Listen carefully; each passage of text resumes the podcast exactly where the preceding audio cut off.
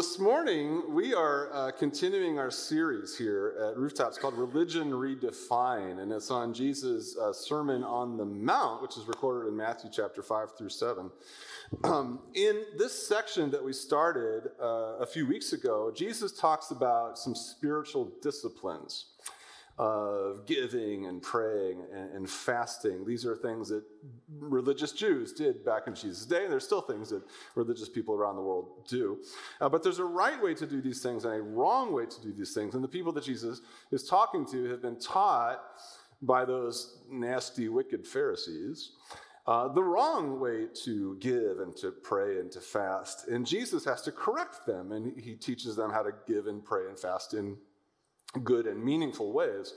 Now, two weeks ago, Jeremy uh, talked about what Jesus says about prayer. Now, as Jesus says, prayer is not something that we need to do in any sort of way to impress God. We don't need to keep babbling on and on and on to make sure that like we let God know that somehow he hears what we really need. Uh, we don't have to use endless phrases or just the right magic words to, to make sure that our words break through. God, God hears, God knows what we need. And also, we don't need to pray in any sort of attention grabbing way uh, to get God's attention or let alone the attention of other people. That's not what really what prayer is all about. Uh, we, we just need to pray. We just need to go into our closet and, and close the door and just pray. But what should we pray? When we get into our closet, what do we say? Uh, this is not a bad question. In, in this passage in the Sermon on the Mount, Jesus tells us how not to pray. But what should we pray? A lot of us, actually, if we're honest, a lot of us really don't know what to pray. We're just kind of guessing. Is this how I do it? Is this what I say? Uh, as Jeremy said, one of the reasons that we're not very good at prayer is that in general in the church today, uh, we're not very intentional about teaching people how to pray. We sort of make a lot of assumptions. Everybody knows how to do this. A lot of us just don't know how to pray. I mean, this is why, if you've ever been in a small group or a Bible study, and your leader like looks at you and gets to the prayer time at the end, like, would you like to close us in prayer? And you're like, no, no, no, no, no, no, no, no, no, please, no. You know, it's like we've been asked to like, you know, kill a living thing. Like, no, don't make me do this. I don't, I don't know how to do this.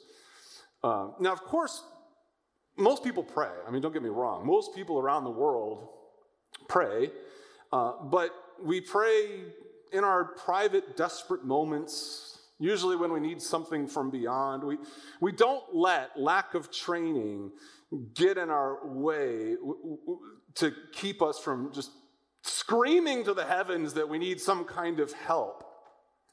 But our prayers in those moments are unformed. Our prayers are more like babies screaming to be picked up from the crib. I mean, babies know how to scream, right? Anybody ever had a baby? They know how to scream. Just like people know how to pray. I mean, in fact, in its most basic form, prayer is us screaming to God, pick me up, pick me up, pick me up, pick me up.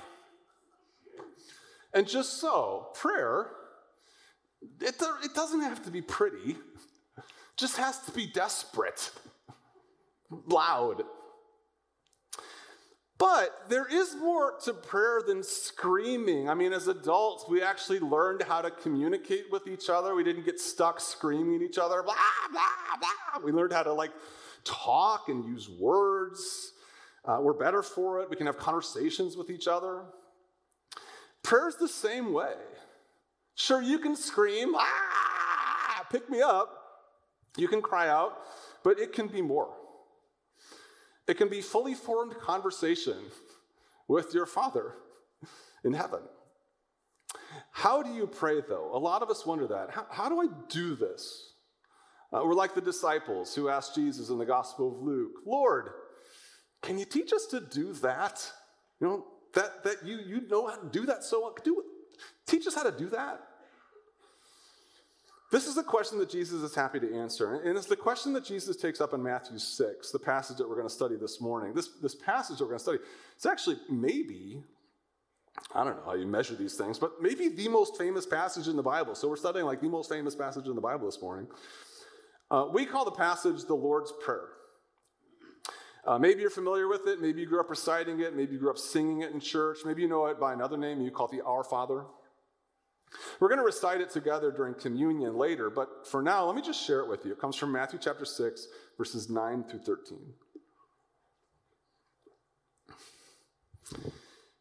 This, then, is how you should pray Our Father, who is in heaven, holy is your name. Your kingdom come, your will be done on earth as it is in heaven. Give us today our daily bread. Forgive us our sins as we forgive those who sin against us. Lead us not into temptation, but deliver us from the evil one. Apparently, this is how we should pray.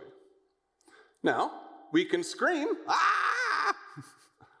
or we can use words with sentences and punctuation. Now, before we jump into the, into the prayer, uh, let me go ahead and, and, make an observation that you might have already made. Uh, maybe you see that the, the, the end of the prayer is missing. I don't know if anybody grew up reciting this, for thine is the kingdom, the power, and the glory forever. Anybody grew up reciting that in church when you recite the prayer? It's not there.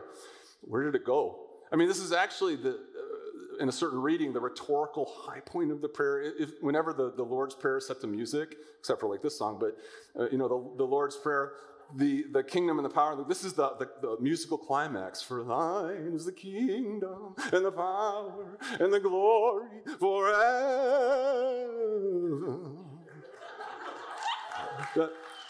Amen. There's a little tag on the end, too. Yeah, that's the musical climax. So what, I just cut it? Just gone? Well, you, I don't want to scandalize you or anything, but this, this line is actually not in the prayer. It's not in the Bible. It only occurs later in manuscripts, like third, fourth, fifth century, and then in the King James Version. Um, most likely, uh, this was like a later addition by a scribe who thought he'd like spruce up the ending. thought Jesus' prayer needed like a better conclusion kind of like, you know, a lot of you felt after Game of Thrones, oh, this needs a better conclusion. Can somebody write a conclusion? Having said that, if you want to like keep praying this and singing it, you know, you're not going to get in trouble for ascribing to God all the power and the glory and forever. Let's look at the actual prayer though. There's a lot of little lines here in the, in the actual prayer. Uh, but for the most part, the prayer can be broken up into four uneven sections. Uh, you've got the instruction, you've got the address, you've got what Bible scholars call the you petitions, and then finally you have the we petitions. So let's start with the instruction. This, then, is how you should pray. Do it like this.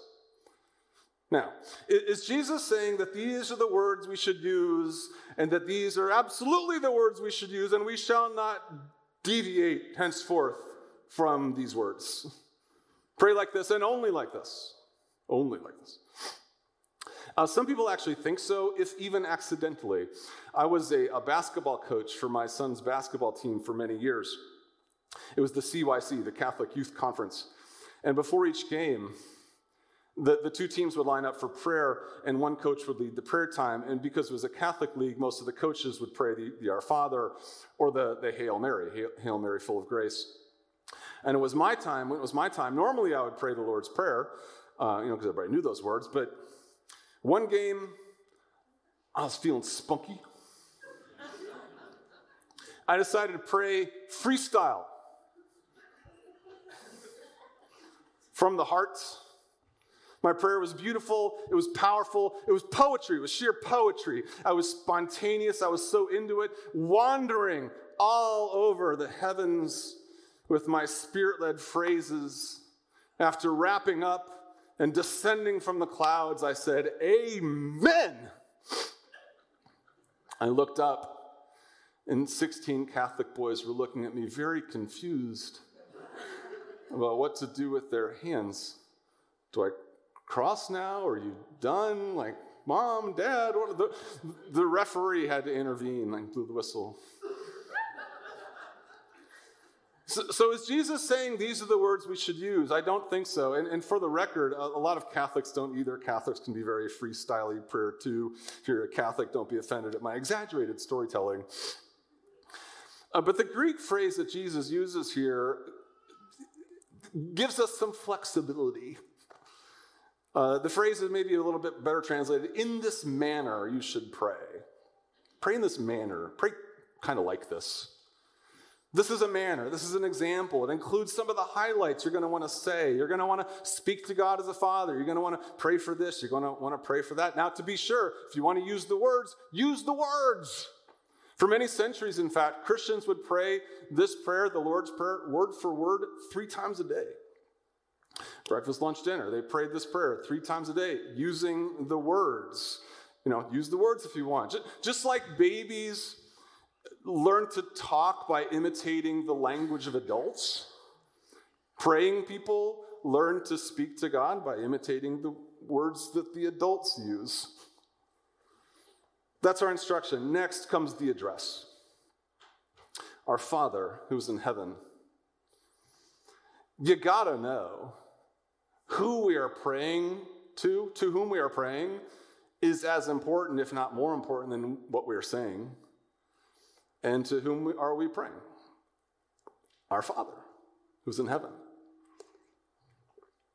This is a very meaningful phrase and one that we blow by way too quickly. I mean, first of all, the word that Jesus uses for Father uh, almost definitely. Uh, Jesus spoke Aramaic. The, the New Testament was written in Greek, and almost definitely the word Jesus uses for father in Aramaic, it's not really father, but it's, it's the word Abba. So Abba is a term of intimacy for like your, your papa, your daddy. It basically means daddy. Sometimes when Jesus is speaking to God himself as his father, he doesn't call him father, he calls him daddy. Uh, like in Mark chapter 14, Abba, father, he said, daddy, basically. Everything is possible for you. Take this cup from me, yet not what I will, but what you will. It's, it's a little weird to me to think of Jesus like addressing the creator of all creation as daddy. It's a little weird. Daddy. But then again, like a lot of stuff that Jesus does seems kind of weird to me. Who's got the problem? Jesus or me? I mean, of course. Of course, Jesus is going to call God his daddy. He depended on his daddy. He loved his daddy. He trusted daddy. Uh, my, my kids, actually, they used to call me daddy. Now they call me father. They actually do. Hello, father. My daughter's learning Spanish. She calls me padre. Hola, padre. Like, hola, hija. They're growing up, they're becoming their own people. They're, they're losing their dependence. Their intimacy just kind of happens. I don't think Jesus ever lost his. I don't think Jesus ever lost his dependence, his intimacy with his daddy. But God wasn't just Jesus' daddy, he was Jesus' daddy in heaven. That's what he says, our Abba in heaven. To be in heaven doesn't just mean to live at a separate address, like, dear dad who lives in Illinois no, to be the Father in heaven means to reign supreme over all creation. This is what heaven represents the place of power and rule. It's, it's more like, Dear Dad, who lives in the White House? When we pray, we pray to our dad, who lives in the White House of all creation. He sees all, knows all, does all. He loves us deeply. He can do anything he wants. That's the God to whom Jesus says we can pray. Our God is, is the daddy he, in charge. He's like Daddy Warbucks at the end of the musical. So at the beginning of the musical, it's, he's not Daddy Warbucks, he's just Oliver. Oliver. Oliver Warbucks. But by the end of the show, after Annie has won him over, he's become her daddy in a mansion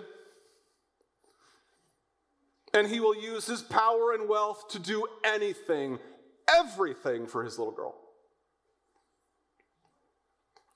That's who we're praying to, Daddy in charge. Now, I know a lot of you have never known a daddy like that. Let's be honest. A lot of your father figures have been not quite daddies, let alone powerful ones. Some of yours might have been worse. You might not even be able to imagine this kind of God. But I still think in our heart of hearts that we know, we know what it would be like to have a daddy in charge like this, someone who balances perfectly intimacy and power, authority and love, someone that we can talk to, someone that we can feel safe with, someone who will defend us. We can imagine what that's like. We've always yearned for it. And Jesus says we have that very father figure. and we can talk to him. Now, what do we say? What do we pray to the daddy in charge? Uh, this gets to the meat of the prayer. If we had the time, of course, we'd go through line for line, but we, we can't do that. We're going to instead look at the two main sections of the prayer. First, we have the you petitions. Bible scholars call this section the you petitions because in this part of the prayer, we petition, we ask our Father in the second person possessive singular. You know what that is? You, your, second person. Holy is your name, your kingdom come, your will be done on earth as it is in heaven. That's kind of what hold these lines together. You, your. These are the you petitions.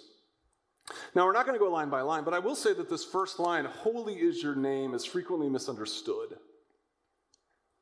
Hallowed be thy name is another way of saying it. Uh, back in Bible times, a person's name wasn't just a combination of letters that referred to them, like M A T T, four letters, actually three, one repeated, refers to me. Somebody's name represents their very essence. I mean, Matt has nothing to do with who I am, just the certain combination of English letters refer to me. But back then, a person's name represented the very essence of who they are, or at least their reputation. You were only as good as your name. To be hallowed or to be holy means to be set apart. So the prayer here is that God's name, his reputation, be set apart here on earth. The prayer is that God might vindicate his name as one of power and goodness. May people see that you are real. May people see that you are good. May people on earth see that you are loving and pure and true. Use your power to set apart yourself, your name. And those two other lines go along with that. May your kingdom come, your will be done on earth. Kingdom, it's a common word in the Bible, and it means the place where God's reign is exercised, where his rule is realized. May all that is true up in heaven, where your name is recognized, your kingdom reigns, your power rules, may it come down to earth. Now, I want to pause here and think about this a little bit more deeply. The gist of this prayer is that God's heavenly reign be extended down on earth. And this lines up with Jesus' overall teaching, in fact. Jesus came to bring the kingdom to earth, as he says in Matthew uh, 10 elsewhere. The kingdom of heaven has come near. Jesus came to earth to establish a little heavenly outpost here on earth. And where heaven came to earth, God's power was made available. Where heaven came to earth, the blind could see, right? Where heaven came to earth, the deaf could hear. Where heaven came to earth, the lame could walk. And that's what happens when heaven comes to earth. What I think is important to realize is that this is not always the direction we pray.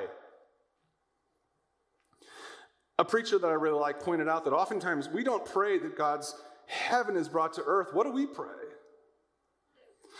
We are we pray that we are delivered from earth unto heaven. Anybody grow up watching uh, Star Trek? I grew up watching Star Trek, the old, the original, with my daddy. Uh, every Friday, Saturday night, KPLR. We would watch Star Trek, and uh, if you know Star Trek, you, you, know what happens. Sometimes all the characters would get stuck on a planet, like a dangerous planet and dangerous situation. And what would they pray into their handheld electronic devices? Beam me up. Beam me up, fast, quick, fast, lock on, lock on, beam me up. In other words, get us out of here.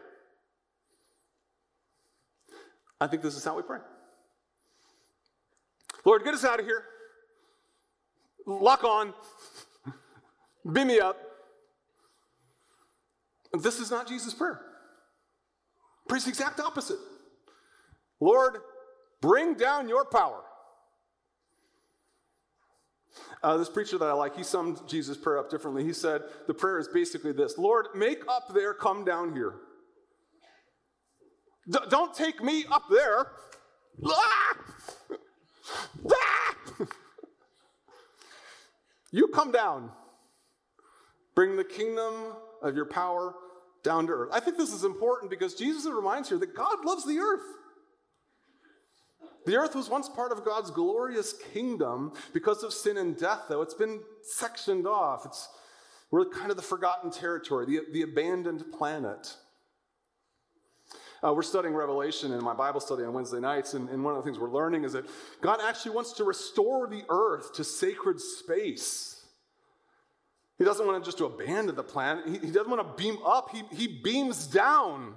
And this is what Jesus invites us to pray Lord, make up there, come down here. So I ask you, what would it look like? What would it look like? Let's dream together. What would it look like for up there to come down here?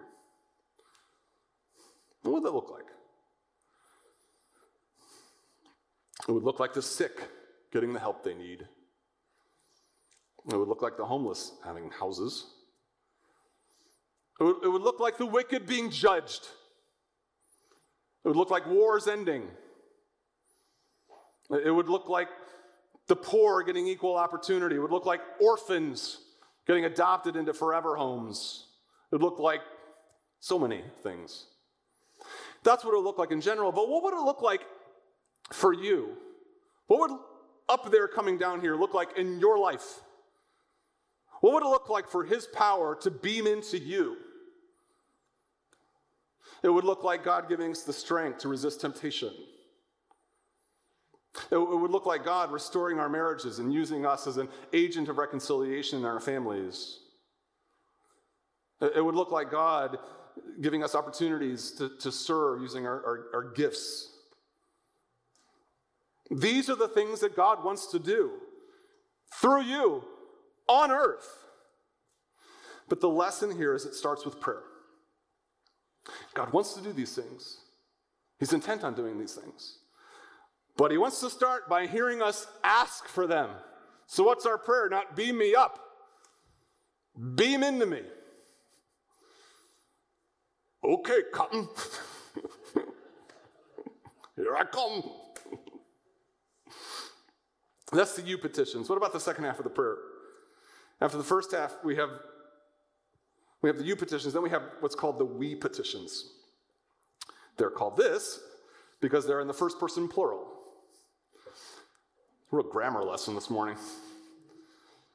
Us, we, our, give us today our daily bread. Forgive us our sins as we forgive those who sin against us. Lead us not into temptation, deliver us from the evil one. Now, there is plenty to talk about in these four requests. Uh, the first line, for example, asks that God give us our daily bread. It's, it's taken as a prayer that God will take care of us every day, like He took care of the Israelites in the wilderness with the manna in the bread, or a manna on the ground. Now, the, the line does mean that take care of us daily, Father, but it also means something bigger. A, literal translation of the line is probably something more like this God, give us our bread for the coming day. Capital D, day. It's a prayer that God bring about the feast of heaven, the great day, today. The prayer isn't just a request that God give us the ordinary bread we need today. It's also prayer that God gives us the bread we need tomorrow. And by tomorrow, I don't mean Monday, I mean heaven. That tomorrow. This is a prayer that God brings the feast of heaven to earth today. This is a prayer for his return. Lord, come soon. We're tired. We're hungry. We need your bread. Come soon. The second line is that God forgives us our sins as we forgive those who sin against us. This was apparently, well, next line. This was apparently so important, this idea that God forgives us our sins, that Jesus repeats it after the prayer. The, the real conclusion to the Lord's Prayer, here's where it is. Maybe we cut it off because we don't want to read this one again. Jesus returns to this idea. It says, For if you forgive other people when they sin against you, your heavenly Father will also forgive you. But if you do not forgive others their sins, your Father will not forgive your sins. That's the scariest verse in the New Testament. If we're not able to forgive the people in our lives, apparently the grace of God is not inside of us. The third and the fourth lines are oftentimes prayed together lead us not into temptation, but deliver us from the evil one. Lead us not into temptation. Now, even when I was a kid, growing up in my Methodist church, and we would recite this prayer all the time, I'd like wonder, why should we pray that God lead us not into temptation? I mean, is that the sort of thing God does? Lead people into temptation? Like, Lord, don't lead me to the adult bookstore. Please don't lead me to the adult bookstore. I know that sometimes you do that. Don't do it to me. Lord, don't, don't lead me to the ice cream section in the grocery store. Don't lead me there, Father. Don't lead me. No, you did it again, Lord. I asked for you not to lead me to the ice cream section. You did it again. Why did you lead me like that? I asked you not to. That doesn't make sense. Uh, especially since elsewhere in the Bible, we actually read this in the book of James. We read, When tempted, no one should say, God is tempting me. For God cannot be tempted by evil, nor does he tempt anybody. So, why do we pray that God not tempt us? Well, really, here the problem is one, once again one of translation. Uh, the problem is that the same word for temptation also means testing. So in the Bible, a testing is a crisis. The people of God face many crises crises of faith, crises of trust. Now, sometimes they succeed in these tests, sometimes they fail. Persecution is a time of testing. Uh, suffering is a time of testing. Poverty is a time of testing. Loneliness is a time of testing. Poverty is a time of testing. These are times during which we are vulnerable to evil and to attack.